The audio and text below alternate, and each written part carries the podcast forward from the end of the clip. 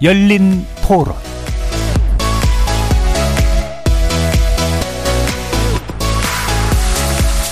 추석 연휴 잘 시작하셨습니까? KBS 열린 토론 정준희입니다.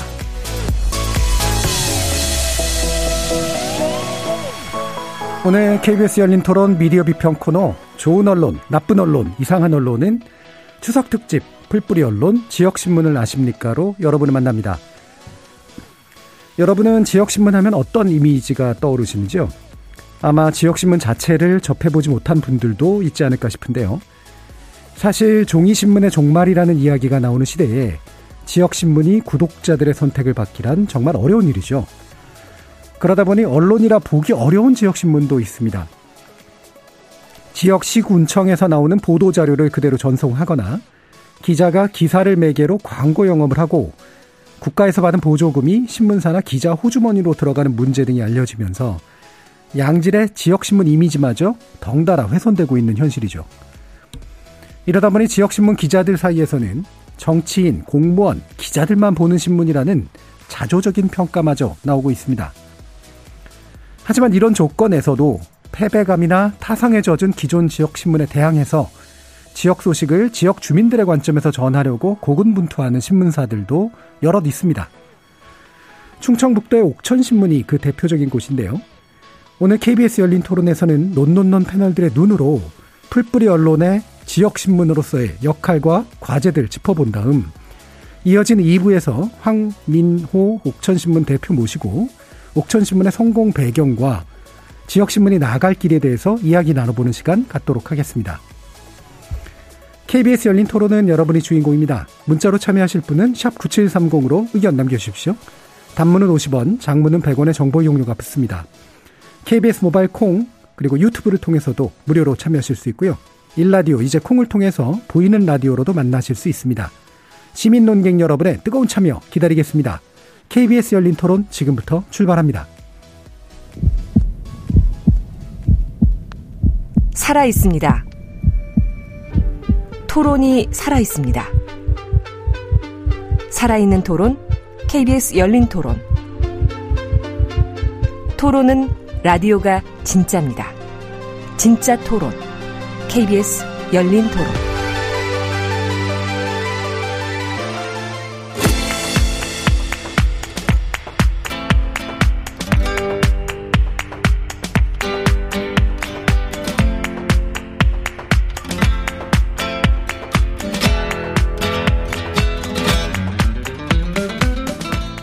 좋은 언론, 나쁜 언론, 이상한 언론?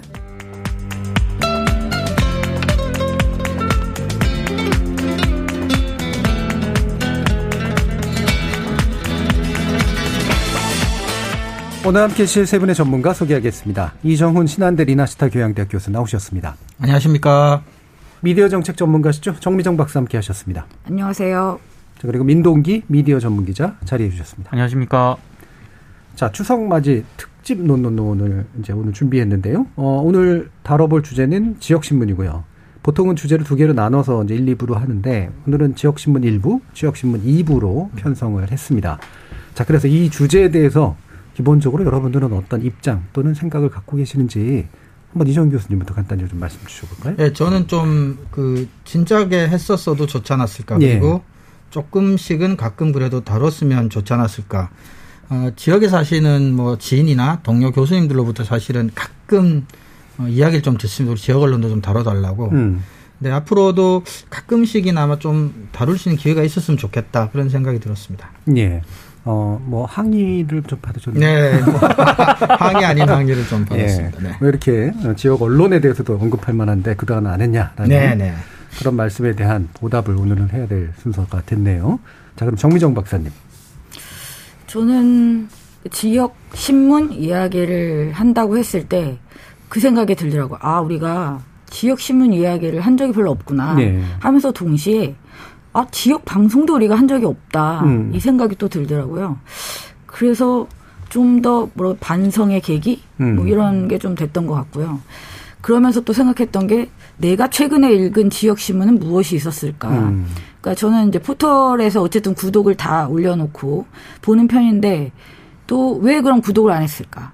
그러니까 이게 진입이 어려우니까요. 음. 포털에 제휴를 맺은 지역 언론사가 워낙 적다 보니까 또 접근권이 확실히 떨어지는 부분이 있구나. 뭐 이런 생각들을 많이 이렇게 확장할 수 있었던 것 같습니다. 예. 네. 포털의 그, 그, 내용 콘텐츠 제- 제공 제휴를 맺은 데가 한 도마다 두 개인가? 뭐 이런 식으로 돼 있던가? 그렇죠. 일도일사라고 예, 비판받았던 하나씩, 예, 그게 이제 진행이 되고 음. 있죠. 지금 경기 인천은 되기도 하고. 예, 음, 이번에 심사를 들어갔고요. 예, 예. 음. 나머지 지역들은 어쨌든 한 도에 한 회사 한 언론사는 음. 지금 입점이 돼 있는 상황입니다. 예. 제가 지난번에 춘천인가 갔다가 강원 일보였나? 근데 거기서 어, 입점했다 먼저 이러면서. 강원일보 네. 입점했습니다. 예. 강원도. 네. 그러면서 이제 그 우리 구독자 수가 막 10배로 늘었다 먼저 어. 이런 음. 얘기를 되게 기뻐하면서 했던 모습이 생각나네요. 근데 이제 포털에 입점한 경우는 지역 신문만이 아니라 지역 언론이기 때문에 예. 이제 방송이 입점한 그렇죠. 도도 있고 그렇죠. 신문이 입점한 도도 있습니다. 네. 민동기 기자님. 예전에 미디어오늘 현직 기자로 있을 때부터 지역 언론 문제를 왜 안 다루냐 음. 라는 항의를 굉장히 많이 받았었거든요. 근데 점점 점점 그때에 비해서 지역 신문은 물론이고 지역 언론을 접하는 비중은 더 적어진 것 같습니다. 네. 지금. 그래서 솔직히 좀 반성하는 차원도 있고요. 요즘 들어서는 제 고민은 도대체 지역 언론과 지역 신문을 어떻게 정의를 해야 되는 것인가? 음. 사실 서울에서 발행하는 전국 단위 종합 일간지 있지 않습니까? 이걸 그냥 편의상 전국지라고 부르는데 예. 그런 정의가 맞는지에 대해서도 요즘 좀 의문이 들더라고요. 예. 그것도 어떤 엄밀히 보면 로컬이거든요. 예. 저는 서울이라는 지역을 기반으로 그렇죠. 발행하는 그런 신문이라고 생각을 하는데 그래서 그런 점에 봤을 때는 서울이라는 지역이 너무 너무 많은 비중을 차지하고 있는 건 아닌가. 음. 사실 저는 광역 단위의 지역 신문도 있긴 하지만 마을 단위의 지역 신문들도 있거든요. 예. 그러니까 그런 부분들에 대해서도 우리가 좀 고민을 하고 정확하게 지역 신문, 지역 언론이 뭔지에 대해서 요즘은 좀 고민을 하고 있는 중입니다. 예. 그러니까 지역 언론이 이제 포괄 범위의 문제인가. 그렇죠? 이게 이제 전국 신문이라고 흔히 얘기하지만 사실은 지역판들도 다 있긴 그렇죠. 있는데. 네. 예. 자, 그러면 지금 지역 신문사의 숫자를 몇 가지 한번 짚어볼까 하는데요. 어, 340여 개라고 일단 말합니다. 그게 지역 신문 연합회의 이제 수치이긴 한데 340개가 이제 이게 종합 일간지, 그러니까 지역 일간지로서 동- 등록이 된 것인지 아니면 뭐 말 그대로 인터넷 신문까지 포함한 건지 이런 건 잘 모르겠습니다만 딱 느낌상 이 정도면은 꽤 많다 또는 아, 어, 적다 어떤 생각이 드세요? 일단 저는 이것보다는 많을 거라고 음. 봅니다. 일단 인터넷 신문이 아마 카운팅이 제대로 안 됐을 네. 것 같고요.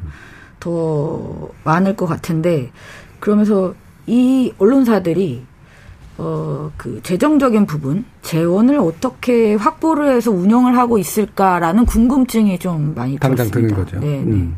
그래서 왜냐하면 다수의 지역 언론사들이 이건 뭐 방송도 비슷한 부분이 좀 있으니까요. 그 지자체에서 보내주는 보도 자료를 단순하게 중개하는 역할만 그런 수준에 머무는 언론사도 꽤 상당히 있거든요. 예. 그러니까 그걸로 결국은 유지를 하는 거죠 언론사 자체를.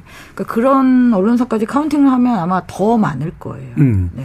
이게 참 아이러니한 문제인데 한편으로는 아, 지역 다 생각해 보면 꽤 많은 지역 신문이 있어야 된다라고 생각을 하지만 또 막상 이제 현실로 보면 그 지역 신문들이 정말 생존할 만한 기반이 지역에 있나라고 그렇죠. 하는 또 이제 걱정도 들고 만약에 제대로 생존할 수 없다면 이상한 방식으로 생존하게 될 텐데 그렇죠. 시장이 더 혼란해지는 문제도 좀 있고 참 그렇습니다. 이, 이 문제 예전부터 좀 있었잖아요, 민덕 기자님. 그러니까 저는 요즘 들어서 조금 당황스러운 게 음. 예전 같은 경우에는 지역에 내려가면은 지역 신문을 접할 수가 있잖아요. 종이 신문을. 네, 네. 근데 요즘은 가더라도 지역에 그렇죠. 가더라도 지역 신문을 볼 수가 없습니다. 음. 그러니까 아, 시민들이라든가 그 지역 신문을 좀 접하고자 하는 사람들은 굉장히 다- 다가가기가 어려운 그런 상황이에요. 대부분 아마 인터넷이나 포털로 아마 접하시는 분들이 많을 텐데 그런 측면에서도 문제가 좀 있었던 것 같고 저는 요즘 지역 신문의 역할이라고 하는 게 어떤 공간이라든가 단위에 따라서 좀 서로의 책임이라든가 좀 구분을 좀 할 필요가 있지 않나 네. 이런 생각이 들거든요. 음. 조금 이따 이제 좀 모실 거지만 옥천 신문이라는 만약에 지역 신문이 있다. 그 지역 신문은 옥천 주민들을 대상으로 하는 거지 예. 않습니까? 그러니까 저는 정체성이 서울에 있는 어떤 그 큰 단위의 어떤 신문하고 당연히 다를 수밖에 없다고 보거든요. 그러면은 그 정체성에 맞게 역할을 하는 게 그 신문의 역할이라고 생각을 하고요. 만약에 뭐 제가 살고 있는 구로구에 어떤 마을 단위의 신문이 있다. 거기서 무슨 뭐 저기 저 용산 대통령실을 견제할 필요는 없지 않습니까? 예, 예. 당연히 그 지역의 정체성에 맞는 역할이 저는 있다고 보거든요. 그러니까 그런 식으로 좀 맞게 설정을 하면은 문제는 크게 없을 거라고 보는데 아 근데 지역 신문들의 상당수가 음. 뭐 관공서라든가 음. 이런 쪽의 어떤 그 재원, 광고, 협찬 밀접하게 연관이 돼 있기 때문에 거기서 여러 가지 문제가 좀 발생을 하는 것 같습니다. 예. 그리고 또 문제가 그런 경우가 있어요. 이거는 이제 저의 경험에 비롯된 건데요. 그러니까 저는 인터넷 선거보도 심의위원회 네. 활동을 하다 보니까 지방 선거 시기에는 정말 어마어마한 그 지역 언론사들이 음. 활동을 음. 적극적으로 음. 하기 시작합니다. 특정한 후보를 아예 대놓고 미는 그러니까 음. 일종의 그 후보의 기관지 같은 역할을 하는 언론사들이 굉장히 많아요. 그러니까 그 전에 일상적으로 어떤 언론 활동을 했는지가 확인이 안 될 정도로 선거 때만 갑작스럽게 이렇게 쫙 어, 활동을 시작하는 거죠. 그러니까 당연히 이제 심의 규정 위반은 이제 말할 것도 없이 근데 이제 심의를 한 다음에 절차상에 물리적으로 들어가는 시간이 있기 때문에 이미 작은 시장 그러니까 작은 영역의 선거는 영향을 이미 확 미치고 빠져버리는 거예요. 그러니까 굉장히 안 좋은 영향을 많이 끼치는 음.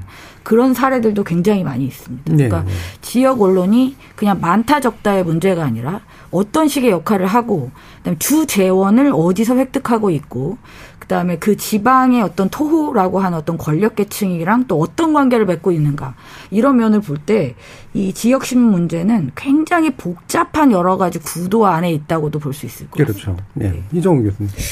어, 정정 박사님 굉장히 중요한 말씀해 주셨는데 그리고 우리가 지역 언론이나 지역 신문을 얘기할 때 또 우리가 주목해야 될 거는 사실은 어, 언론의 관점에서만 바라봐서는 정확하게 문제 본질을 볼 수가 없습니다. 한국 사회 특유의 수도권 중심주의, 수도권이 갖는 정치, 사회, 경제, 문화의 어떤 중심성과 어, 지역 간의 관계를 어느 정도는 고려를 하고 어, 보지 않으면 어, 사실 지역 언론이 처한 문제의 본질을 보기는 조금 어려운 면이 없지 않아 있습니다. 우리가 이제 생존 얘기도 하지만 경제 같은 경우도 특정 지역에 에, 자리 잡고 특정 지역에서 본사를 두고 거대하게 국가 이제 전국 단위로 기업을 하는 큰 기업 같은 게 사실 우리나라는 없잖아요. 예를 들면 애틀란타에 코카콜라가 있다든지 뭐 이런 게 없잖아요. 그러니까 우리는 항상 모든 본사들이 서울에 있고 지역은 사실은 지역 단위에만 충분히 그쪽에서 생존하고 또 지역 주민을 대상으로 광고를 해야 될 필요성을 느낀 자본 같은 게 별로 형성이 돼 있지 않단 말이죠. 그러니까 신문은 지역에서 활동을 하지만 사실 그 지역에서만 일어난 대소사를 제외하고 나면 지역 신문을 하더라도 정치 경제의 중심은 여전히 서울을 바라봐야만 하는 상황이 있는 거죠.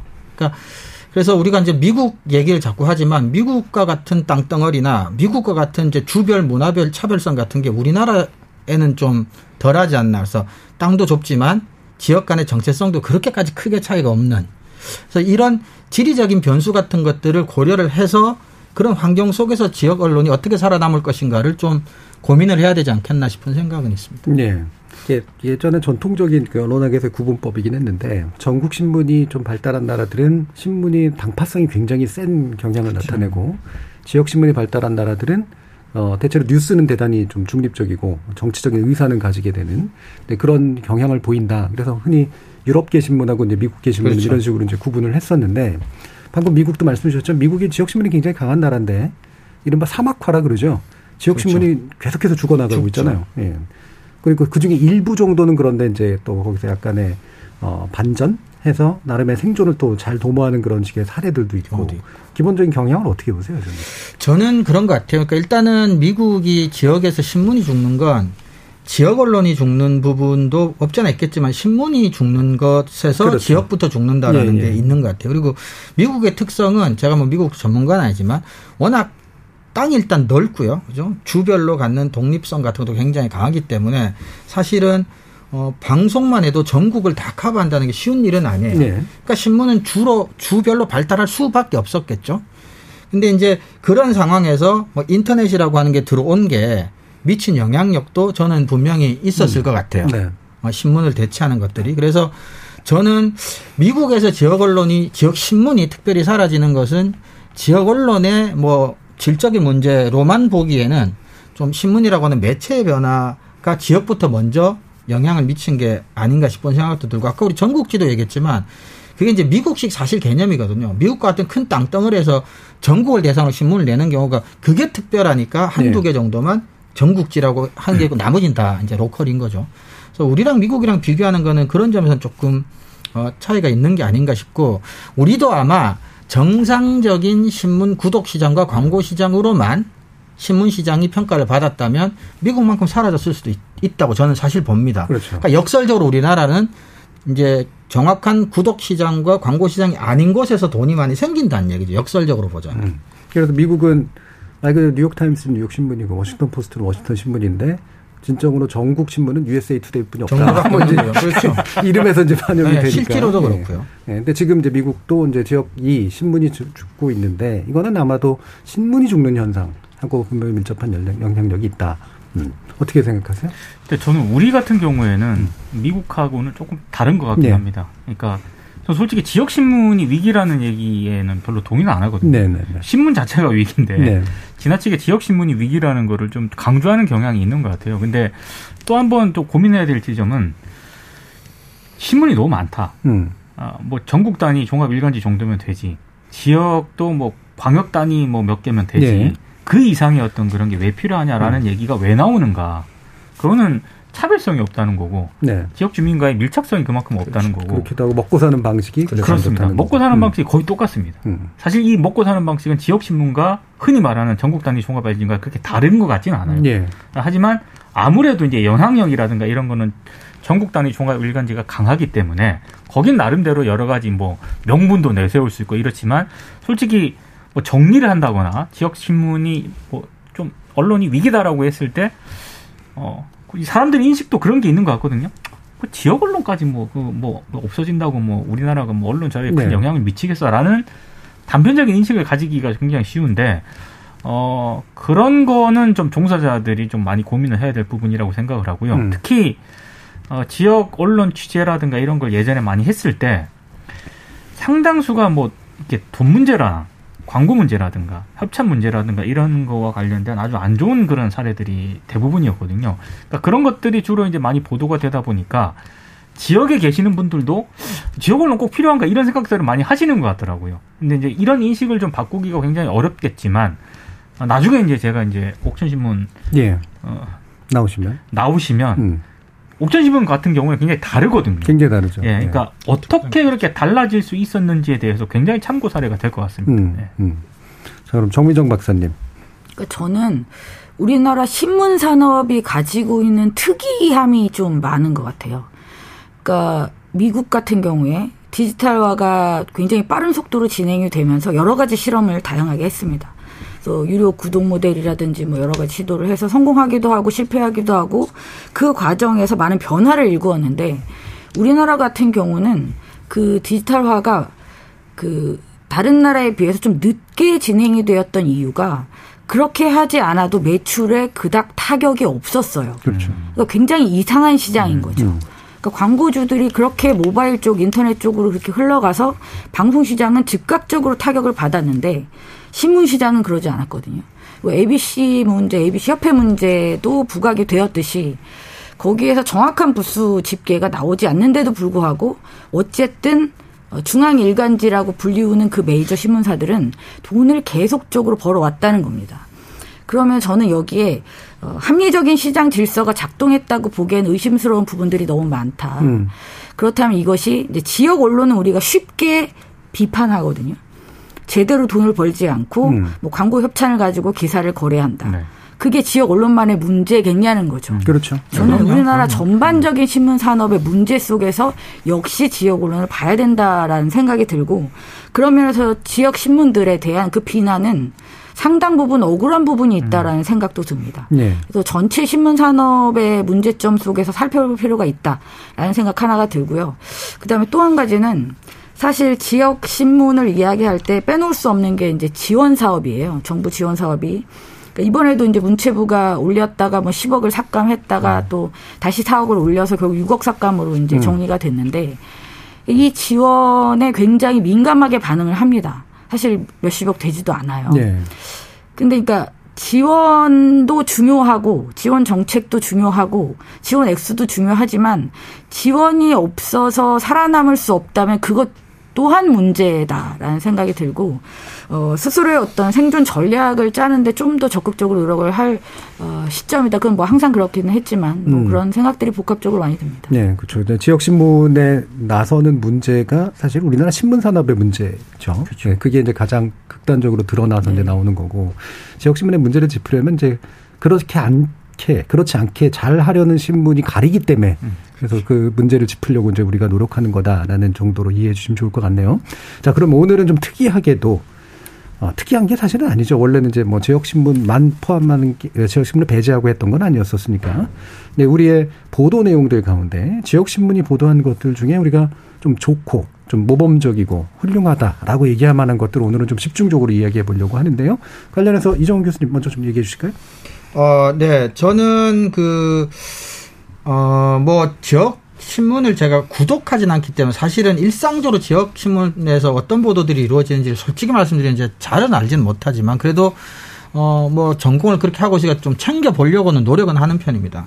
저는 사실은 좀 키워드를 두 개를 선정을 해서 그 키워드 네. 중심으로 기사를 골랐는데요.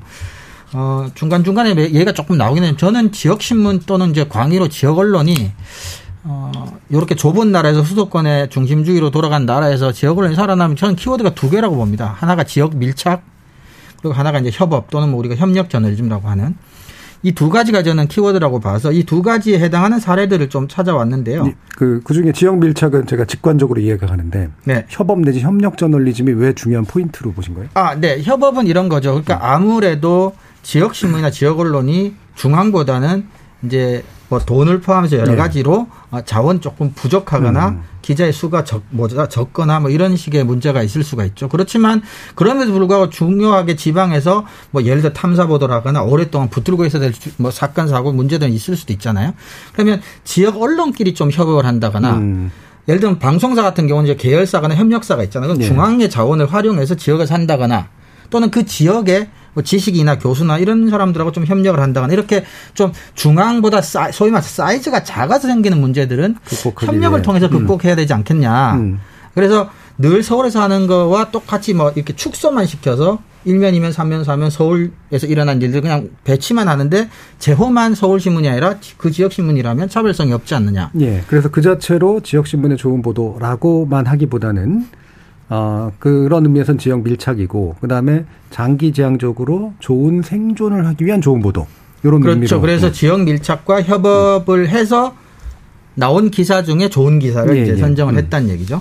그래서 이제 지역 밀착에 좋은 사례는 보니까 하나는 우리 민 기자님도 가져오셨던데 그건 제가 민 기자한테 그럼 넘기겠습니다. 두개 예. 하나만 얘기하면 음.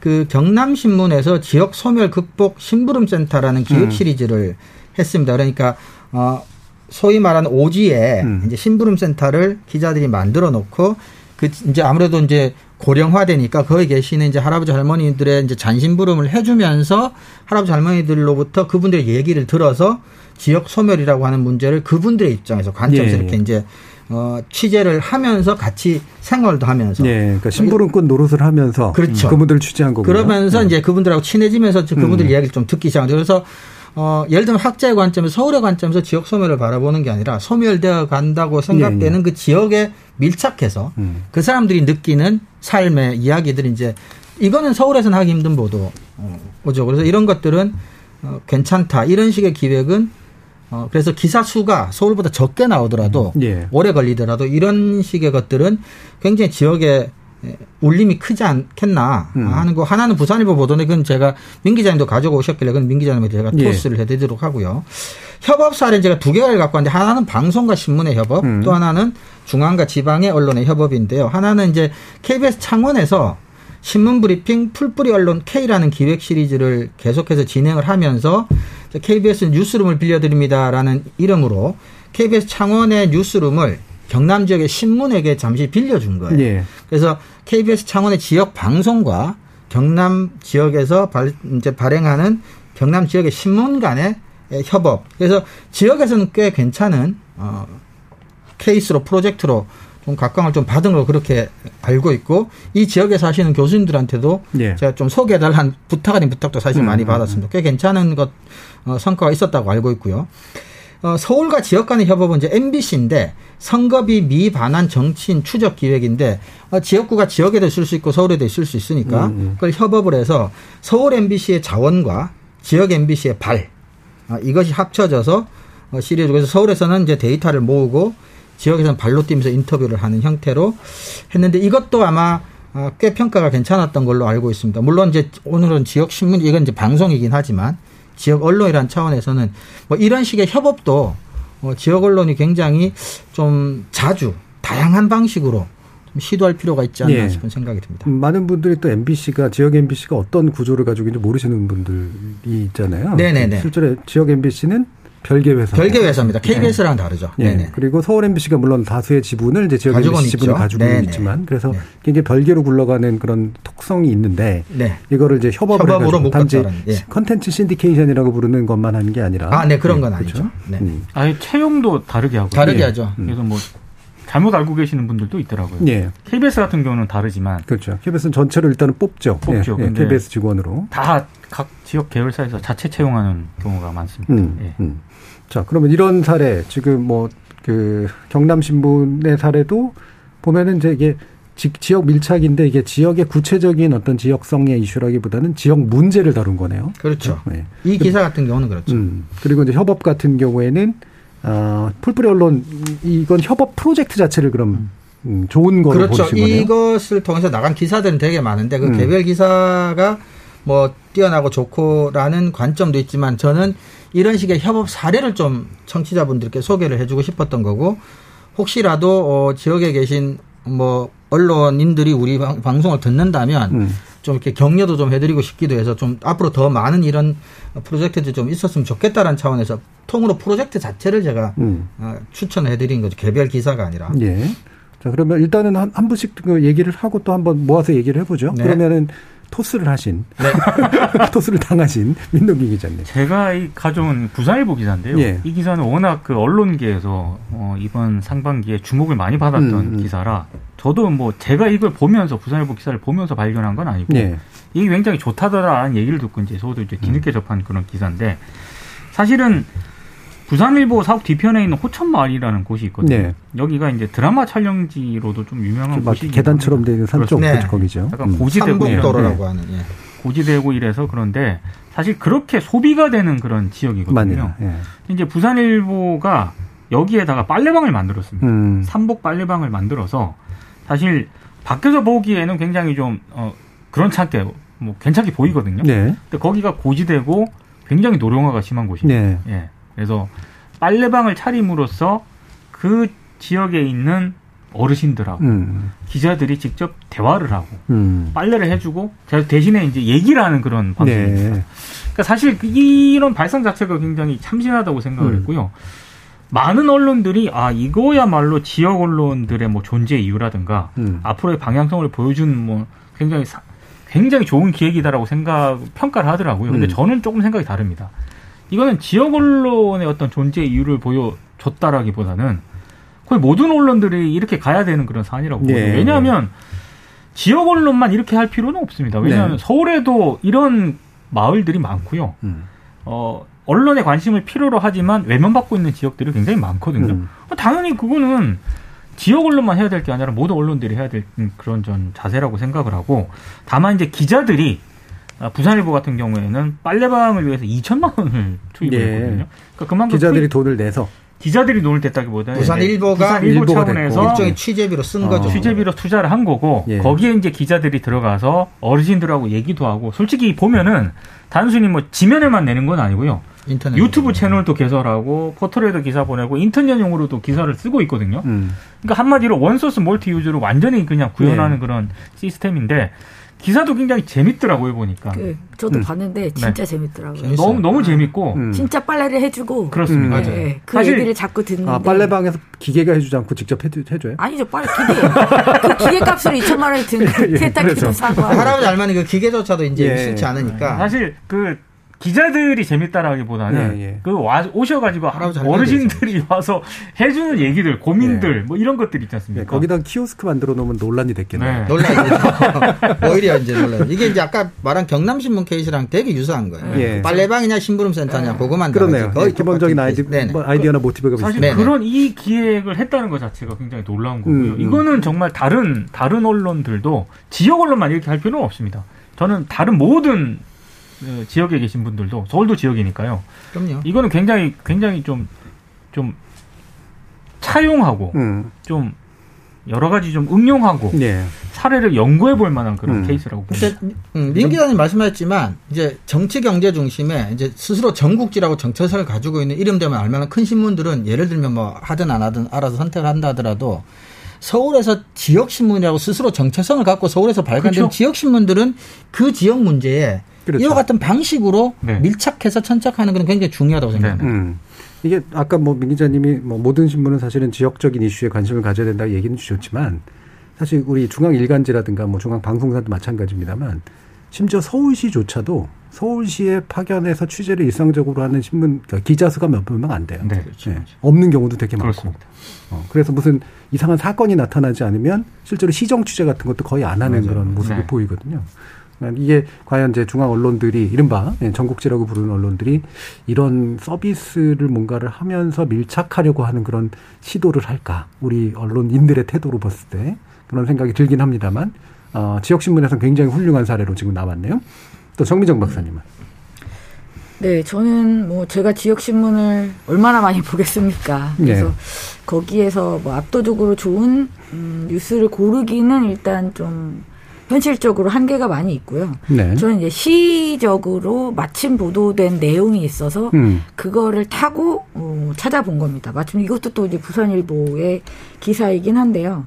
그러니까 지난달이죠. 8월에 어, 정부 진실 화해를 위한 과거사 정리위원회에서 형제복지원 사건에 대해서 이제 판단을 내립니다. 그렇죠. 네.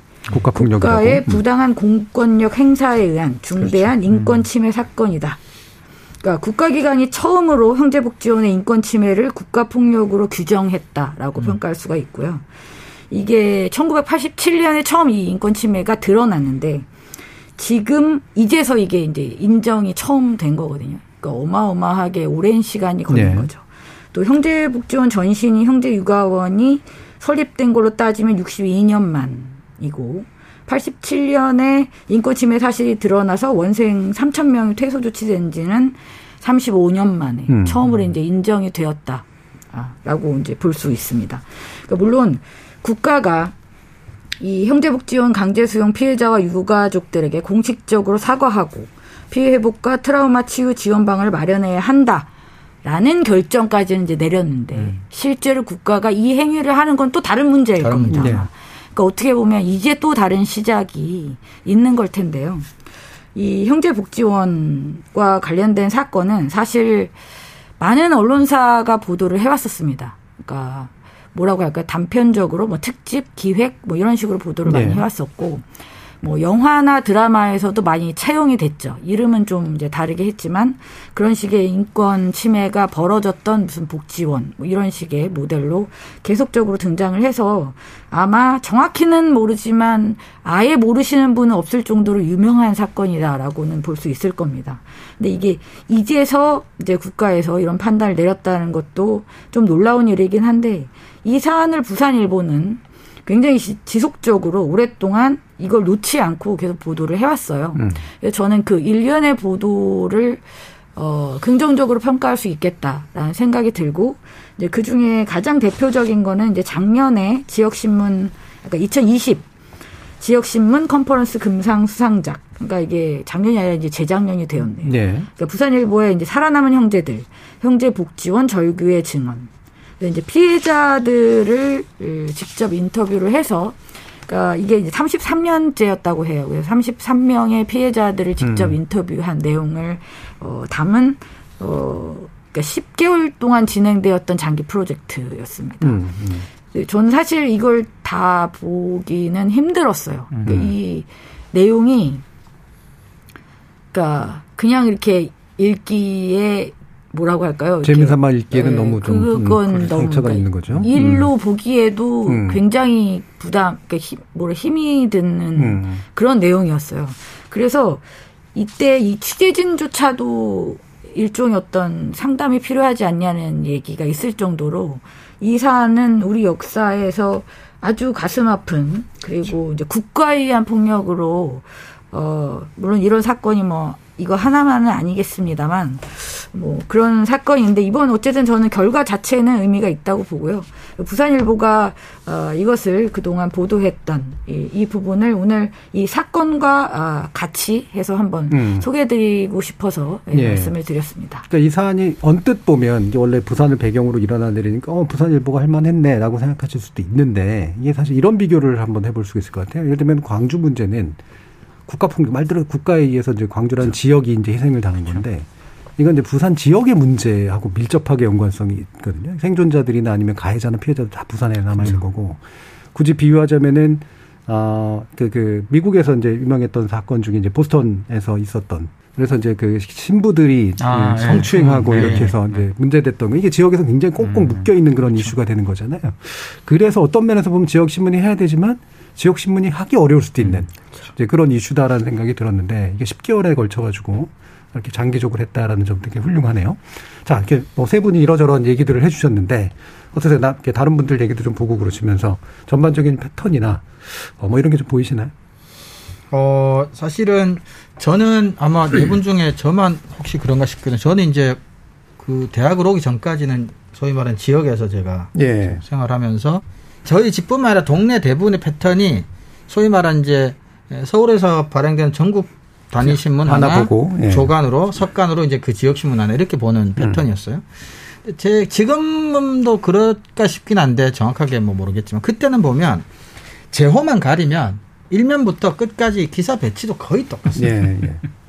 그냥 다 서울에서 일어난 일들 중심으로 이렇게 되니까 저는 확실한 거는 이제 그런 식으로는 어렵지 않겠냐. 또 그랬기 때문에 어렵지 않았느냐. 음. 게다가 아, 인터넷까지 생기고 뭐 유튜브니 SNS 있는데 그러면 서울 중앙의 신문하고만 경쟁하는 문제가 이제 그렇게 되어 버리잖아요. 그러면 제가 아까 이제 뭐 밀착이니 협업이니 얘기했지만 이제 지역 언론들이 이제 뭐 생존할 수 있는 방식은 어, 오히려 어, 지역 그렇게 되면 그, 그러니까 그런 승부를 하지 않겠다고 생각을 하면 10개월 동안 기자 몇 명 그 없는 기자에도 이런 일에 투, 투여를 할 수도 사실은 있는 문제잖아요. 그래서 좀 다른 신문이 되어야 된다. 그러니까 중앙지의 취재 보도 관행, 기사별 순서 패턴, 그다음에 사건의 중요도 이런 것들을 동일하게 선택해서 동일하게 배치해서는 그냥 그게 그냥 그 지역에서 그냥 그 지역 제호를 달고 나왔다 뿐이지 별 차별성이 없으니까 저는 그런 식으로 좀 가고 아까 말씀 잠깐 하셨죠 원소스 멀티유즈 이야기했지만 종이 신문에 너무 매이지 말고 다양하게 나온 것들을 좀 하면 그러면 이제는 정말 신문만 있을 때는 지역 신문은 특히 이 다른 지역으로 성과가 알려질 수가 사실상 거의 없었어요. 네네. 넘어가질 못하니까. 근데 요즘 유튜브 또 그러니까 하면은 또 전국 단위의 성과나 평판도 좀 있을 수도 있고. 그래서 저는 어 반복적으로 얘기하자면 지역 밀착해서 또 자원이 모자라다면 좀 협력해서 예를 들면 부산 형제복지원도 예를 들어 이런 거에 관심 있는 한겨레 신문이 있다면 인권이나 법무부는 한겨레가 취재하고 부산 현지는 뭐 예를 들어 부산일보 취재한다는 식으로 해서 서로 신문에 서로 써서 이렇게 기사를 낼 수도 있으니까 뭐 이런 모델들도 저는 좀 적극적으로 좀 고려해서 예. 그 결과들을 다양한 매체에 실는 음. 뭐 그런 게 좀 필요하지 않나 싶은 생각합니다. 이따가도 얘기를 하겠지만 뭐 짧게나마 그런 건 어떻게 생각하세요? 사실 지역에 계신 분들의 얘기도 또 한번 들어보면 어, 지역 얘기만 주구장창 하는 게 또 사실 별로 재미없다. 그리고 너무 음. 똑같은 지역 얘기만 나온다. 특히 이제 지역 방송의 경우에 이제 흔히 지역 밀착이라고 얘기하지만 어, 지역 색만 그냥 입, 입혔을 뿐이지 정말 지역민들이 좋아하는 건 아닌. 그래서 음. 차라리 서울에서 만들어진 약간 어, 많은 자본이 들어간 걸 더 좋아하는 이제 이런 식의 수요도 사실은 좀 있단 말이에요. 그렇죠. 예. 소위 말하는 때깔. 예, 예. 음. 그 물론 이제 신문의 경우는 조금 다르긴 다르긴 합니다만, 그러니까 지역민들이 정말 지역 정보에 얼마만큼의 수요를 가지고 있을까라고 하는 거에 대해서. 근데 그거는 제가 봤을 때 어, 약간의 편견일 수 있다고 음. 네. 봐요. 그러니까 지역 언론들이나 지역 방송사들이 지역 관련 아이템 같은 걸 방송이나 음. 기사를 쓸 때 굉장히 저는 박제화되어 있다고 생각하거든요. 네네네. 음. 그러니까 새로운 어떤 시각으로 접근하려는 노력을 일단 얼마나 그 지역 언론에 종사하신 분들이 아, 고민을 했는가를 일단 저는 먼저 생각할 필요가 있는 것 같고 예. 좀 다른 방식으로 좀 어, 접근을 하면은 저는 충분히 수요가 있다고 생각을 합니다. 음. 저희 제가 이번에 진짜 놀랬던 게 아까 빨래방 그 기사를 찾기 위해서는 이제 부산일보 사이트를 직접 네. 들어갔거든요. 갔다가 이제 발견한 기사가 부산 순비라는 그 어, 프로젝트를 예. 하고 있더라고요. 음, 맞아요. 근데 저는 되게 재밌게 읽었거든요. 음. 아, 부산에도 해녀가 있구나. 음. 그래서 이게 지금까지 계속 연재가 되고 있어요. 예, 예. 기자 남자 기자들이 음. 직접 그거 입어서 막 거기 뛰어들기도 네네. 하고 그러니까 그런 것들을 보면서 아 이거 자체가 굉장히 사료가 될 수 있겠다라는 음. 생각을 했는데 이제 제가 이제 이걸 좀좀 안타깝게 생각하는 건 제가 부산일보 사이트를 와서 이것저것 보기 전까지는 이 기사가 존재하는지를 몰랐다라는 음. 거죠. 그러니까 충분히 이런 기사들이 좀 더 많은 대중들에게 노출이 될수 있다면은 저는 충분히 소구력을 가질 수 있다고 네. 봅니다. 네. 정비정 박사. 그래서 또 다시 저는 포털로 네. 돌아오게 되는데요. 확실히 이게 노출의 기회가 적을 때 어, 대중들이 다가갈 수 있는 방법이라는 게 현실적으로 지금 뭐가 있을까 그 고민을 결국 하게 되더라고요. 지금과 같은 구조에서 지역신문은 어, 결국 뭐 재평이가 1도1사 뭐 그런 식으로 입점을 해준다고 해서 노출이 확 늘어나는 건 아니잖아요. 음. 이게 너무 한계적이고 그렇다면 지역 신문의 어떤 이 인터넷상에서 어떤 플랫폼 단위에 대한 고민을 우리가 좀 적극적으로 해야 되지 않을까. 예. 어쨌든 접촉면을 넓힐 수 있는 음. 방법을 저는 이런 거야말로 정책적인 측면에서 좀 고민을 선도적으로 해야 될 그렇죠. 필요가 있다는 생각을 네. 했습니다. 그러니까 플랫폼이 전국 단위로 구성이 되고 이른바 지구 단위로 구성이 되어 있는데 사실 지역 단위의 플랫폼적 역할을 할 수 있도록 만들어준 네. 장치들이 확실히 좀 네, 필요한 그렇죠. 것 같아요. 네. 그래야지 노출도 확실히 또 지역민들에게도 많이 되니까. 자, 그럼 일부를 통해서 어, 지역 언론의 전반적인 현황과 함께 어, 지역 신문이 만들어낸 좋은 보도들 함께 살펴봤는데요. 1부는 이 정도로 마치고 이어지는 2부에서 옥천 신문 황민호 대표 모셔서 실제 지역 언론의 이야기 한번 나눠보도록 하겠습니다. 여러분은 KBS 열린 토론과 함께하고 계십니다. 타키타 타키타 타키타 타키타 타키타 따디게 나도 따디게 나도 따디게 나도 타. 타키타 타키타 타키타 타키타 타키타 따디게 나도 따디게 나도 따디게 나도 타. 물음표가 느낌표로 바뀌는 순간. KBS 열린 토론. KBS 열린 토론 좋은 언론 나쁜 언론 이상한 언론 2부에서는 특별한 손님 초대했습니다. 밑줄 치고 보는 신문 으로 잘 알려져 있고요. 아마 지역신문 하면 언제나 첫 줄에 이름이 오르는 어, 신문이죠. 충국의 옥천신문 황민호 대표 스튜디오에 모셨습니다. 안녕하세요. 예, 안녕하십니까. 반갑습니다. 황민호입니다. 자, 그리고 이렇게 정미정 박사, 민동기 기자, 이종훈 교수 이렇게 세 분과 함께 네 분이서 어, 오늘 이야기를 또 이끌어 가려고 하는데요. 자, 황민호 대표님 뭐 저희들은 그래도 어느 정도 익숙합니다만 예. 또잘 모르시는 분들도 계실 테니까 옥천신문 예. 소개를 일단 좀 부탁드릴게요. 아, 옥천신문은 역사가 33년이 됐습니다. 1988년에 이제 국민주 한겨레 신문이 만들어졌는데 그걸 모티브로 해서 1989년 9월 30일에 222명의 주민들이 돈을 모아서 5천만 원의 자본금을 모아서 국민주 신문으로 창간을 했습니다. 그래서 충청북도에선 역사가 가장 오래된 신문입니다. 예, 예. 가장 오래된 그 예. 33년이 아, 충북에서 가장 오래된 예, 신문이군요. 예. 음. 그러면 국민주라는 표현을 쓰셨지만 어, 주민주, 국민, 옥천 군이니까. 아, 군민주, 군민주. 예. 군민주, 예. 어, 아, 국민주가 아니라 군민주. 예, 예. 예, 그 옥천 군의 예. 규모가 예. 아, 이런 군민주 신문을 뒷받침할 만할 정도의 어떤 배경이 좀 되나요? 아, 지금 예, 예전에는 한 5만, 6만 가까이 됐는데 예. 지금은 이제 5만 명도 무너져서 음. 어, 이 기존 옥천이 행안부가 발표한 그 89곳의 이 지역 소멸 지역에 포함이 돼 있거든요. 아. 그래서 어, 태어나는 사람보다 돌아가시는 분이 더 많은. 예, 예. 그래서 갈수록 어려워지고 사실 아무래도. 음. 노안 때문에 신문을 끊는 분도 계시고 아. 또 구독 해지 사례 중에 이제 돌아가셨다고 예. 어, 이런 가장. 케이스네요. 그래서 음.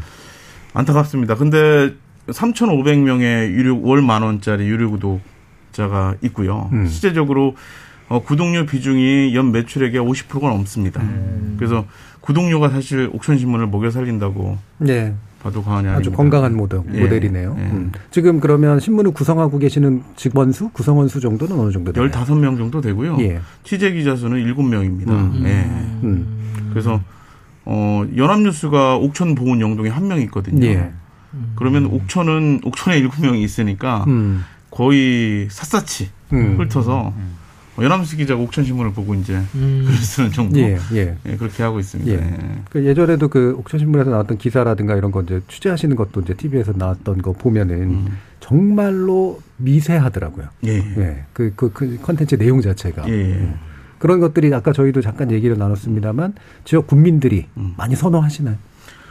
어, 굉장히 선호하죠. 왜 음. 사람들이 신문은 끊기가 굉장히 매주 오는 게 안 보고 쌓이면 바로 끊습니다. 예, 예. 근데 이 구독이 유지가 된다는 거는 뜯어서 본다는 거거든요. 그렇죠.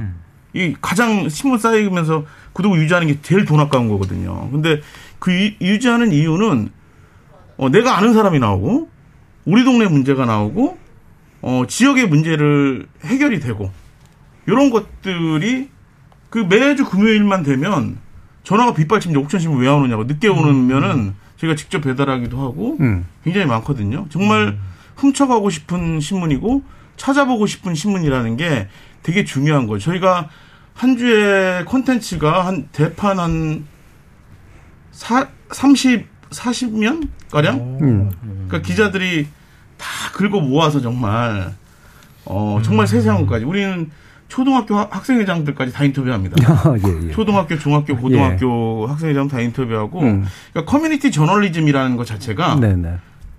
기조가 뭐냐면은 특별하지 않은 사람은 없다. 그렇죠. 모두가 특별하다. 그러니까 모든 사람이 인터뷰 대상이 될 수 있는 겁니다. 그런 음. 관계망 속에서 어, 다양한 이야기들이 나오고 저는 어느 지역이든 부패와 부조리가 있고 음. 문제가 늘 있다고 생각을 하거든요.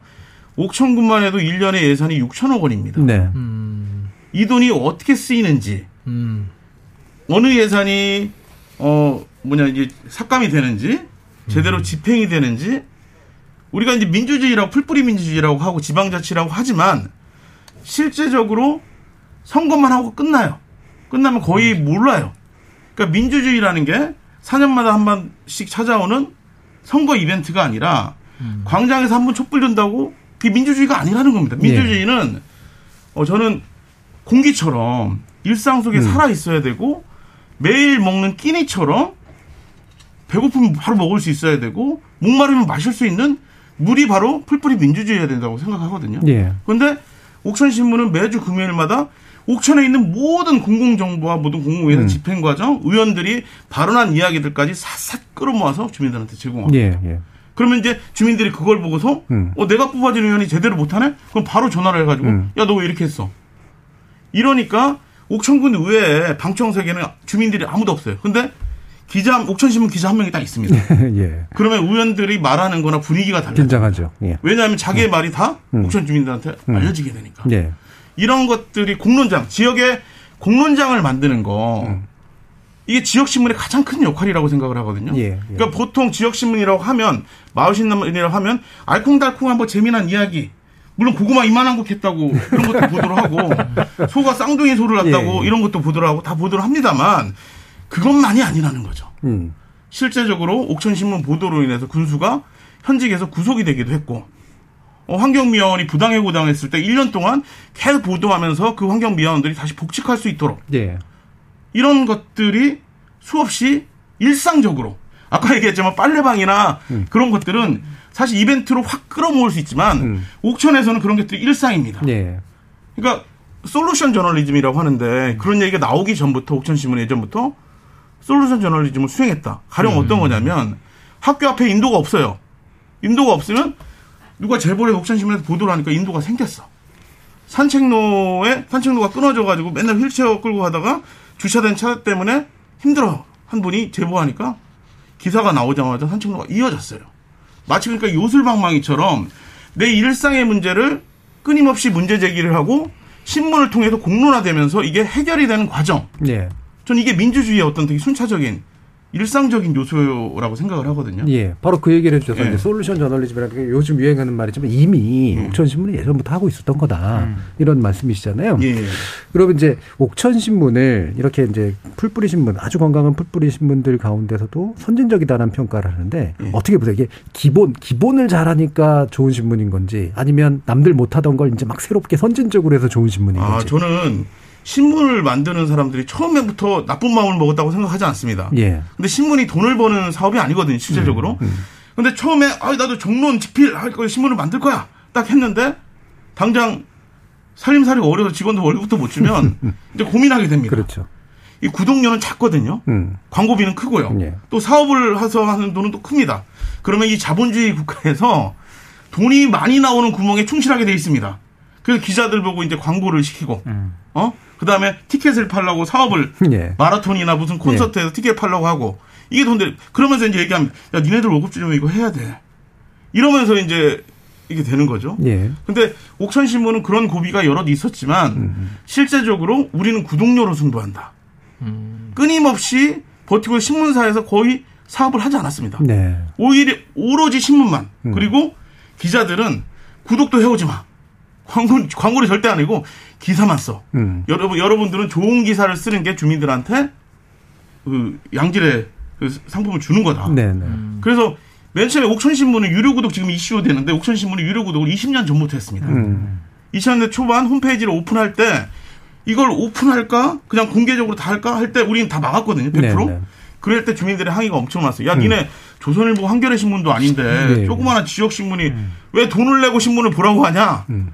할 때 저희는 어떻게 했었냐면 땅을 파서 기- 이게 돈을 버는 게 아니라 우리도 조- 기자들이 직접 발로 뛰면서 땀을 흘리면서 콘텐츠를 생산하기 때문에 여러분들의 구독료가 건강한 지역 언론을 만드는 지름길입니다. 예. 이렇게 이렇게 설명을 했어요. 음. 기자들한테 짜장면 한 그릇 같이 먹는다 생각하고 구독료를 내주십시오. 네. 이러니까 지금은 옥천 신문은 당연히 돈을 내고 보는 신문입니다. 로그인을 해서 비밀번호를 해서 로그인 해서 보는 신문으로 이미 주민들한테는 익숙해져 있죠. 네. 그 배달은 어떻게 하세요? 배달은 다 우편 배달을 합니다. 우편으로? 예, 우체국 배달로. 그러면 그 우편료는 혹시 뭐 우편료는 할인이나 뭐 이런 게 그것도 문제가 많은데요. 일간지는 더 많이 감액을 해주고 네. 주간지는 감액이 적습니다. 네, 빨리 네. 바뀌어야 되는데 뭐 우송료 지원이 있죠. 근데 작습니다. 일간지에 비해서. 음. 이게 차별이라고 생각합니다. 네. 예. 중요한 문제를 지적해 주셨는데 이렇게 오늘 이제 대표님 좋은 자리 모셨으니까 우리 패널들이 이제 막 질문하실 것도 좀 많을 것 같거든요. 아까 민 기자님은 아예 질문할 거를 막 엄청 써오셨어요. 한번 말씀 주시죠. 아니 그러니까 저는 기본적으로 일단 아까 옥천 신문 자체가 예. 예. 전에 제가 이제 미디어스라는 그 매체에 예, 있었을 예. 때 예. 그 한번 내려간 적도 있었거든요. 예. 신학님 전 언론노조 음. 위원장님하고 예. 내려가서 자주 1박, 오십니다. 1박 2일 동안 같이 이제 있었던 적이 있었는데 예. 그 굉장히 특이한 동네다라고 생각을 했었는데 기본적으로 지역 신문 하면 기자들이 관공서부터 뚫으려고 합니다. 음. 네. 거기를 일단 뚫어야 취재가 된다라고 생각을 하고 출입처가 없으면은 뭐 그거는 뭐 이 서울에 있는 기자 기자들도 마찬가지지만 굉장히 취재 자체가 어렵다라고 생각을 하는데 그 옥천 신문은 취재 시스템이라든가 예. 이런 게 어떻게 돌아가는지가 저는 굉장히 궁금하거든요. 군청에 기자실이 있는데 안 들어갑니다. 저희는. 음. 왜냐하면 거기는 기자를 길들이는 곳입니다. 좀 예. 거기 앉아 있으면 거기 앉아 있는 사람들의 대부분의 역할은 보도 자료를 제공하면 매체명과 자기 이름을 달아서 그냥 그렇죠. 쓰는 겁니다. 예. 음. 그러니까 옥천 네이버나 구글에 옥천을 검색하면 똑같은 기사가 한 20개씩 막 묶음으로 막 이렇게 나옵니다. 이거는 주민들이 보지 않는 기사거든요. 음. 우리는 아까 얘기했던 것처럼 주민 제보나 민원이 엄청납니다. 그걸 기자들이 다 처리를 못할 정도예요. 음. 그러니까 주민들을 만나고 역으로 가는 거죠. 우리 관공서에서 받는 게 아니라 주민을 통해서 역으로 주민 민원을 갖고 이제 그 관공서로 들어가는 거거든요. 네. 그러니까 주민 궁금하잖아요. 내가 제기한 민원이 어떻게 풀렸는가, 어떻게 지졌는가. 그럼 기자들은 각각의 이해관계자 이야기를 들어가지고 그 문제에 대해서 소상하게 기사를 쓰거든요. 가령 그리고 아까 얘기했던 모든 사람이 특별하다라고 했으니까 어떤 분은 나 고추농사 잘 졌는데 취재 오라고 이렇게 얘기를 해요. 예. 그럼 가서 취재하는 겁니다. 예. 이게 어쨌든 옥천에 있는 모든 주민은 특별하기 때문에 그분들 그러면서 이제 관계를 만들고 그 기자라고 알면은 이 제보가 쉽- 손쉽거든요. 그러니까 전국에서 그 1인당 기자 수가 제일 많은 곳이 옥천입니다. 예, 인구 1인당. 예. 음, 음. 그러니까 쉽게 어, 황 기자 이리 와봐. 슈퍼 갈 때도 제보하고 음. 이렇게 하는 거죠. 그리고 어떤 분들은 제가 기자라는 거, 우리 기자가 어느 정도 기자라는 걸 아니까 민감한 제보를 할 때는 옥천에서 안 합니다. 아, 왜냐하면 그렇겠네요. 어, 제 기자랑 만나네? 그렇죠. 소문나고. 예, 그러니까 음. 사회복지사나 간호조무사나 이런 약자들이 있지 않습니까? 네, 네, 네. 그런 약자들 이게 한번 조직에서 찍히면 그 판에서 일을 못 하거든요. 그렇죠. 이제 어디서 하냐면 대전이나 인근 대전이나 영동 가서 비밀리에 접선하듯이 만납니다. 그게 참 되게 중요한 것 같은데 음. 지역이라는 게 원래 되게 폐쇄적이잖아요. 예, 예. 들면 신안군에서 벌어지는 일을 신안군이 그에 있는 신문이 다루기가 굉장히 어려운 측면도 있듯이 예, 예. 그러면 그게 뭔가 폭로되고 이야기가 되고 제보를 보도함으로써 지역사회에 막 이렇게 뭔가 파문이 일어나거나 아, 이런 파문이 일어나죠. 일이죠. 파문이 예. 일어나고 어떤 분은 이제 와서 음. 무릎 꿇고 비는 사람도 있어요. 예, 자기가 예. 잘못한 거에 음. 뭐 취재하는데 나는 교도소에 가도 좋으니까 감옥은 몰래 갔다 올 수 있어요. 음. 어디 휴가 갔다 갔다 가는데 차라리 신문에 나면은 아, 그렇겠네. 이게 사회적 매장이 되기 때문에 사회적 생명이 다는 거거든요. 네. 그렇기 때문에 이게 굉장히 민감합니다. 이게 음. 이연면의 A 씨에도 다 알아요. 그러니까 우리가 민감한 옥천군의 A 씨라고 해야 그나마 이 익명성을 이렇게 음, 하는데 정말 그리고 저도 아까 말씀하셨지만 저도 이제 20년 동안 옥천 출신은 아닙니다. 예. 근데 우리 기자들이 또 옥천 출신이 별로 없어요. 음. 그것 때문에 또 욕하기도 합니다. 옥천 네. 출신도 아닌 것들이 맨날 옥천을 비판해가지고. 근데 우- 우리가 기자를 뽑을 때 원칙이 무조건 옥천에 살아야 된다. 네. 음. 그래야 사람들하고 삶을 같이 해야지 음, 대전에서 출퇴근하는 거 안 된다. 음, 가깝다고 음, 해도. 그래서 사람들과 부대끼면서 거기서 기사거리를 발굴해야지 한다고 생각하거든요. 근데 저도 20년 동안 살아보니까 친한 사람이 생길 거 아닙니까? 그럼요. 그렇죠. 근데 이상하게도 친해지면 또 기사 제보가 오더라고요. 그 사람. 그럼 굉장히 힘든 거예요. 음. 그렇죠. 인간관계가. 예, 예. 그래서 저는 어 진짜 제 이웃집에 사는 그 이웃집 주민들한테도 욕을 많이 먹었고 아 그걸 음. 같이 이웃에 살면서 그걸 기사를 쓰냐? 어? 그러니까 기사를 쓸 수밖에 없는 것들이 많이 있거든요. 네, 네. 그러니까 어 저는 불가근 불가원이라고 그렇죠. 예. 이제 내가 너무 힘드니까 비판할 정도만 친해지자. 예, 예. 그러니까 이게 제보를 지역에- 받고 비판도 할수 있을 예, 제가 정도만. 이제 언론정보가 언론 윤리법제를 배우는데 예, 예. 진짜 언론 윤리법제라는 과목이 정말 필수적으로 필요합니다. 지역에서 예. 지역에 이게 야합이나 담합이 이루어질 수도 있습니다. 쉽게. 음. 정말 이게 사돈의 팔촌 당하니까 그럼요. 그럴 수도 있지만은 지역에서 진짜 제대로 된 언론을 한다면 굉장히 윤리의식이 투철해야 됩니다. 진짜. 예, 예. 근데 이게 관하고 예. 기자들이 기본적으로 관으로부터 나오는 정보가 상당하다고 생각을 하기 때문에 예. 그 관하고 굉장히 불편한 관계가 형성이 되면은 예. 취재하기가 어렵다라고 생각하는 기자들이 의외로 굉장히 많거든요. 예. 이게 보통 출입처 의식이죠. 그렇습니다. 음. 그런 기자들에게 또 한 말씀 해주신다면 아, 그렇지 않다는 거지. 이, 이 조그만한 곳에 그냥 다 붙어 있는 것보다 이 네. 넓은 광야로 가다 보면 음. 정말 많은 정보와 많은 음. 이야기들이 넘실거린다. 예. 출입처의 가치도 많아. 이, 이걸 잡고 있으면 요거밖에 못 잡습니다. 그렇죠. 음. 네. 근데 이걸 열어버리면 모든 것을 다 잡을 수 있거든요. 음. 그러니까 그 기자실에 갇혀서 그냥 먹이 줄시 냉장고에 간식 간뜩 채워놓고 어, 점심 때마다 가지고 밥 먹이는 이런 것에 길들여지면 기자 운명 끝장난다. 예. 제가 그래서 출입처를 양어장이라고 늘 표현. 맞습니다. 예. 예. 이정훈 교수님. 예, 그, 뭐, 사실 저는 옥천신문 그 가끔씩 이렇게 얘기를 들으면 좀 느낌이 좀 남다른 게, 그니까, 음, 이랬으면 좋겠다라고 이야기를 하면 보통 이제 그 큰 언론에 있는 기자들은 뭐 쓸데없는 소리를 한다거나 그렇지. 현실을 모른다거나. 세상 물정 예. 모르고 음. 교수가 저런 얘기나 하니까 그렇죠. 근데 해서 그렇다고. 예 근데 옥천 신문이 하는 거 보면 하고 있어요. 하고 있어요. 그래서 뭐 괜찮다. 그리고 제가 앞에서 일부에서 말했던 지역 밀착이라는 것도 사실은 기존의 지역 신문들이 중앙에서 발간하는 신문하고 사실 똑같아요. 일부에 이제 대통령 얘기, 국회 얘기하고 이면에 뭐 아, 예. 얘기하니까 음. 그런 상황에서 계속해서 그렇게 하다 보니까 사실 지역 신문이 차별성도 없잖아요. 예. 옥천 신문이 하는 것과 같은 방식으로 뭐 똑같이 하라는 뜻이 아니라 이제 조금씩 다른 지역 신문들도 시도가 아, 있는 게 아닌가 뭐 음. 그런 차원인 것 같고 그래서 제가 뭐 격렬한 표현을 한 거는 계속 그런 시도를 좀 해봐라. 음. 어? 뭐 시청 군청을 벗어나서 주민들을 만나는. 근데 제가 오늘 그 대표님께 좀 드리고 싶은 질문은 제가 준비를 좀 하라고 해서 한 거는 그 알려지기로는 청산면 청성면에 또 예. 주간신문 또 하나 참관을 예, 예, 하셨습니다. 예. 청산 별곡이라고 예. 어떻게 좀 잘 되고 있습니까? 아, 문어발 확장 아닙니까? 예. 문어발 확장이 아니라 네. 사실 아까 이 옥천신문에서 incubating 33년의 느티나무에서 네. 지금 월간 옥이네도 사실 옥천신문에서 incubating이 네, 네. 나왔고 옥천 FM 공동체 라디오도 네. incubating이 나올 거거든요. 네. 그러니까 저희가 원칙이 계열사로 절대 두지 않는다. 음. 음, incubating 하되 독립시킨다. 음. 독립시킨다. 이 협동과 연대의 정신을 같이 수평적으로 연대한다. 저는 옥천 미디어 그룹인 줄 알았더니 아니었군요. 아, 예. 그렇지 않습니다. 이번에 그래서 청산면에 가게 된 거는 이게 옥천읍에서 청산까지 가려면 45분 정도 걸립니다. 예. 44km예요. 예. 같은 행정구역을 갖고 있지만 실제적으로 대전이나 영동이나 보험보다 멀어요. 음, 그러네요. 그러니까 소외돼 있고 제가 15년 동안에 인구 감소 비율을 보니까 9개 읍면에서 가장 인구 감소율이 심각해요. 음, 아, 청산청 예. 아. 청산 같은 경우 옛날에 군이었거든요. 옥천과 대등한. 근데 1914년도에 통폐합된 이후로 굉장히 열악해진 거죠. 예. 되게 오래되긴 했지만 그리고 유일하게 고등학교까지 있는 면이고 음. 오일장이 살아있는 면이고 향교가 있는 면이에요. 음. 여기가 무너지면 지역 소멸이 더 가속화되고 농촌 사막화가 굉장히 빨리 되겠다. 음. 이런 위기감이 벌써 들었습니다. 음. 옥천신문이 올해 보도 올해 초에 보도된 걸 보고서 야 이거 지자체에서 나서기 전에 우리라도 먼저 어떻게든 해봐야겠다. 이런 생각으로 옥천에서 옥천읍에서 여러 가지 단련된 것들을 청산에 이식시켜 보자. 해서 제가 그, 그 공- 공간을 빌려가지고 신문뿐만 아니라 라디오, 어, 유튜브 영상까지 같이 해서 종합 미디어 그리고 아이들 커피도 만들고 빵도 만들고 해서 진로 체험 센터 몇 이게 청소년들과 청년들이 만나는 공간에 만나서 지역을 활기 있게 그리고 청산 저널리즘 스쿨도 만들어서 예, 예. 빌라 두 채를 빌렸습니다. 음. 빌려가지고 이미 네 명이 그 2주 동안 기자 체험을 하고 갔는데요. 지역을 느끼고 농촌을 느껴서 음. 이 서울의 찌든 삶이 아니라 다른 삶도 충분히 가능하다. 음.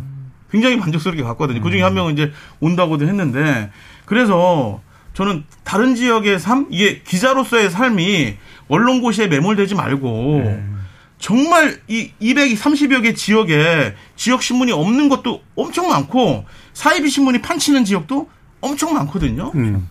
저는 이게 풀뿌리 저널리즘이 제대로 살아나려면 이 지역 단위, 이 읍면 단위 여기에 지역의 공론장이 제대로 만들어져야 되는데 고통받는 고통받고 있는 사람이 엄청 많습니다. 인근 영동만 하더라도 제대로 된 지역 신문이 네. 없거든요. 음. 그래서 제가 옥천 저널리즘 스쿨을 열게 된 계기도 뭐냐면 옥천이 남한의 가운데 있으니까 여기서 계속 그 커뮤니티 저널리스트를 음. 양성을 해서.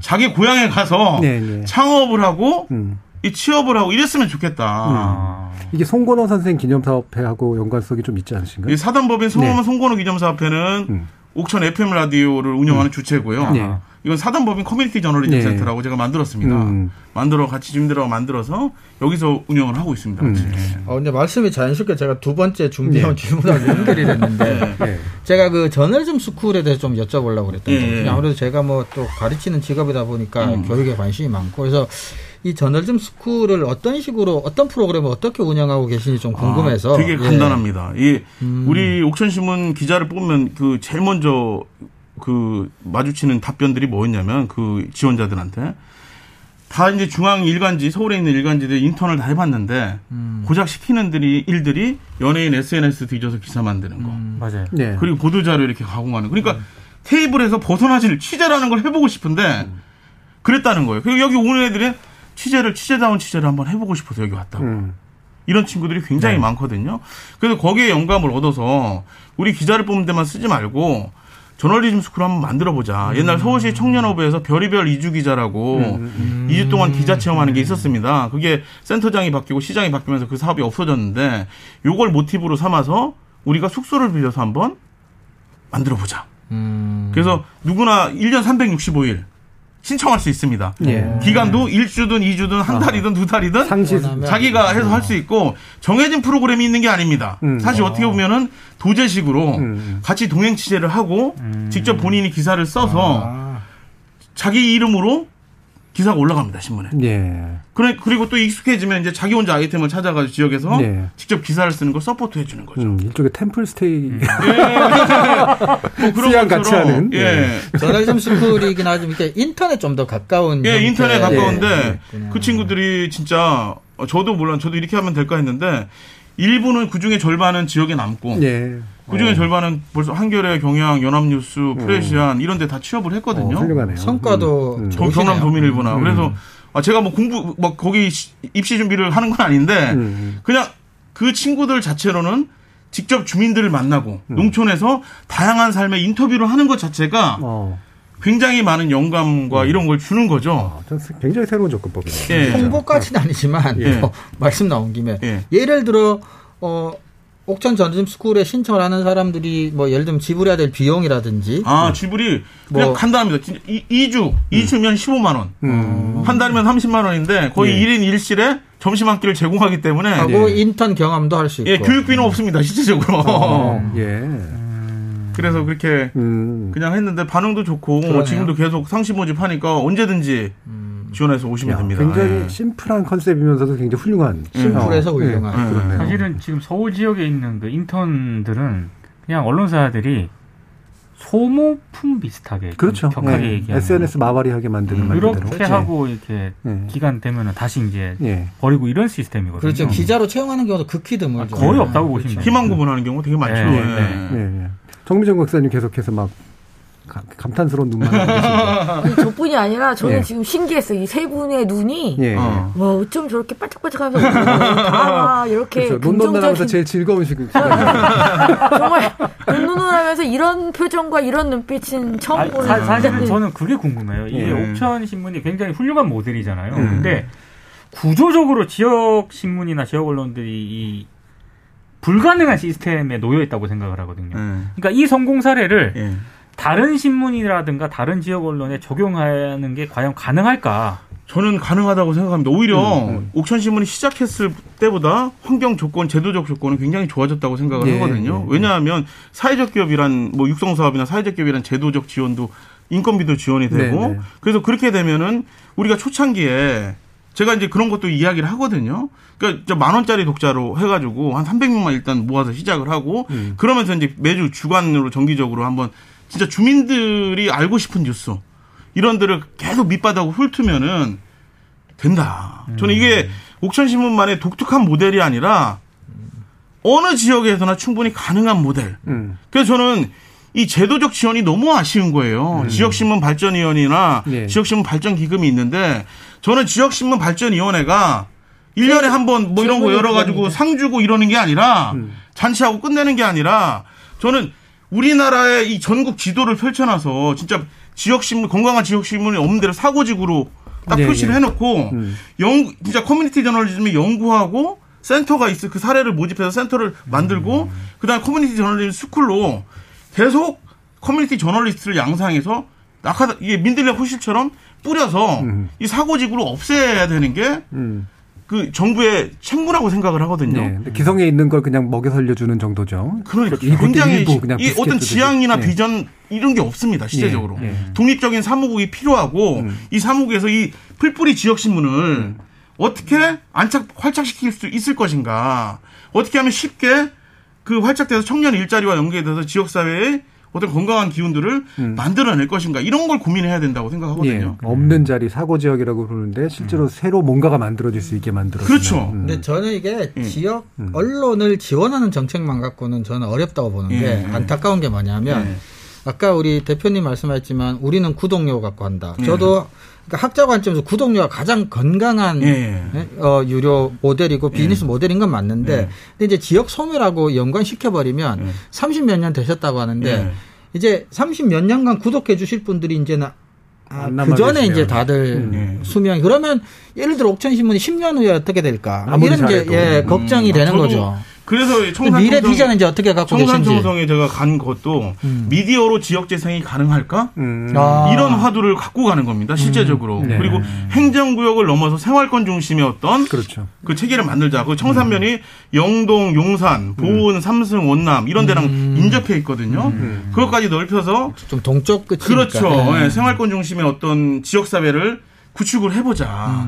그러면서 끊임없이 이 미디어로 할 수 있다는 건 공공에 요구할 건 요구하고 가령 개봉 영화관이나 수영장 같은 게 없으니까 그런 것들은 예산으로 해달라고 아젠다 세팅을 해서 계속 요구하고 예. 지역 주민들이 같이 만들 수 있는 건 만들면서 할 수 있지 않을까? 음. 그리고 가장 중요한 건 면 단위 아이들은 이 자기 부정과 자기 비하, 네네. 자기 배반이 음. 굉장히 심각합니다. 음. 고향이 어디냐고 물으면 옥천이라고 얘기하지 않습니다. 왜냐하면 옥천이 어디야? 이게 물어본단 네. 그렇죠. 말이에요. 그럼 설명을 한참 해야 되거든요.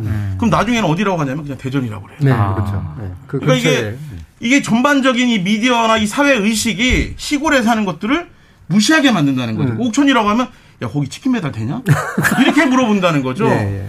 그러니까 이게 참 안타깝습니다. 그, 그 친구들한테 미디어라는 건 직접 자기 말로 자기 글로 기사를 쓰고 라디오로 이야기를 하게 하면 자존감이 생기고 저는 일자리까지 연계되길 바랍니다. 이 예. 고등학교를 졸업한 친구가 대학을 굳이 가지 않더라도 청산에서 라디오 PD나 라디오 작가, 신문 기자, 영상 저널리스트 이런 것들의 꿈을 가질 수 있다면 그것만으로도 큰 성공이고 큰 일이다.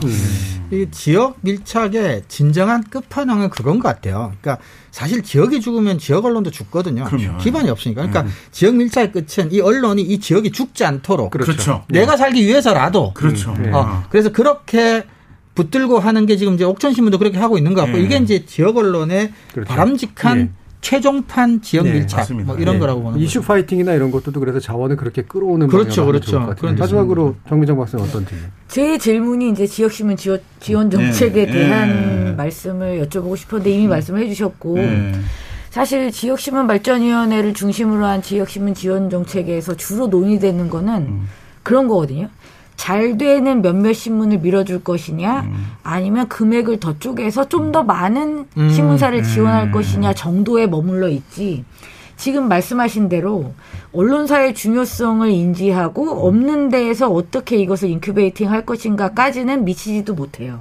그러니까 굉장히 고답적인 수준에 머물러 있는 거죠. 그래서 저는 이런 아이디어를 좀 들었으면 좋겠다는 생각이 들고 이거야말로 좀 신선한 아이디어였다라는 생각도 듭니다. 그리고 또 한 가지 말씀드리고 싶은 것은 지금 말씀하신 옥천신문이 하고 있는 에, 일들은 어떻게 보면 가장 그냥 기본적인 일이에요. 뭐 대단하거나 새롭거나. 막 네. 신선한 원래 게 아니라 언론이 해야 할. 원래 언론이 해야 될 일인데 음. 이게 왜 이렇게 어려운 건지 혹시 아십니까? 안타깝습니다. 저는 손님 불러다 놓고 그러니까 이 지역 신문이 그 포탈에 이 등록이 되고 구독자 수가 몇 백만이 돌파됐다. 이걸 화제로 삼는 게 아니라 네. 유튜브 구독자가 몇만 늘었다, view가 몇만 늘었다. 이걸로 하는 거는 그 콘텐츠가 굉장히 자극적이고 맞아요. 그렇게 변질될 수밖에 없습니다. 이게 우리가 구독자 수나 view 수에 목매지 말자.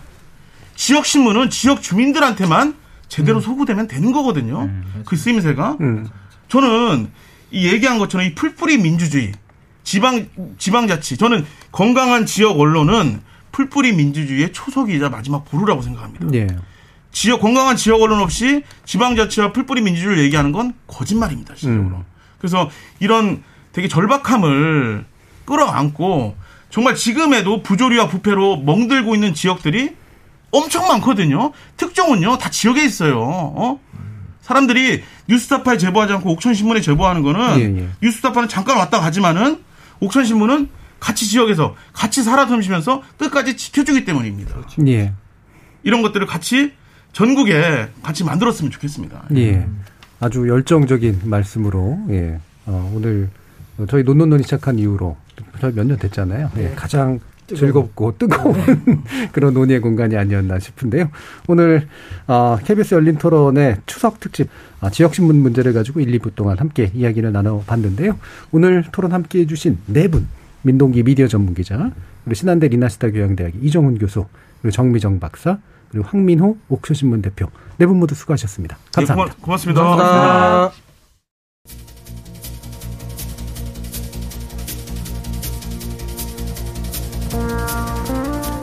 지역은 서울의 반대말이거나 수도권의 주변에 있는 변방이 아닙니다. 우리가 사는 곳이 어디건 우리의 구체적인 삶이 담기는 바로 그곳이 지역입니다.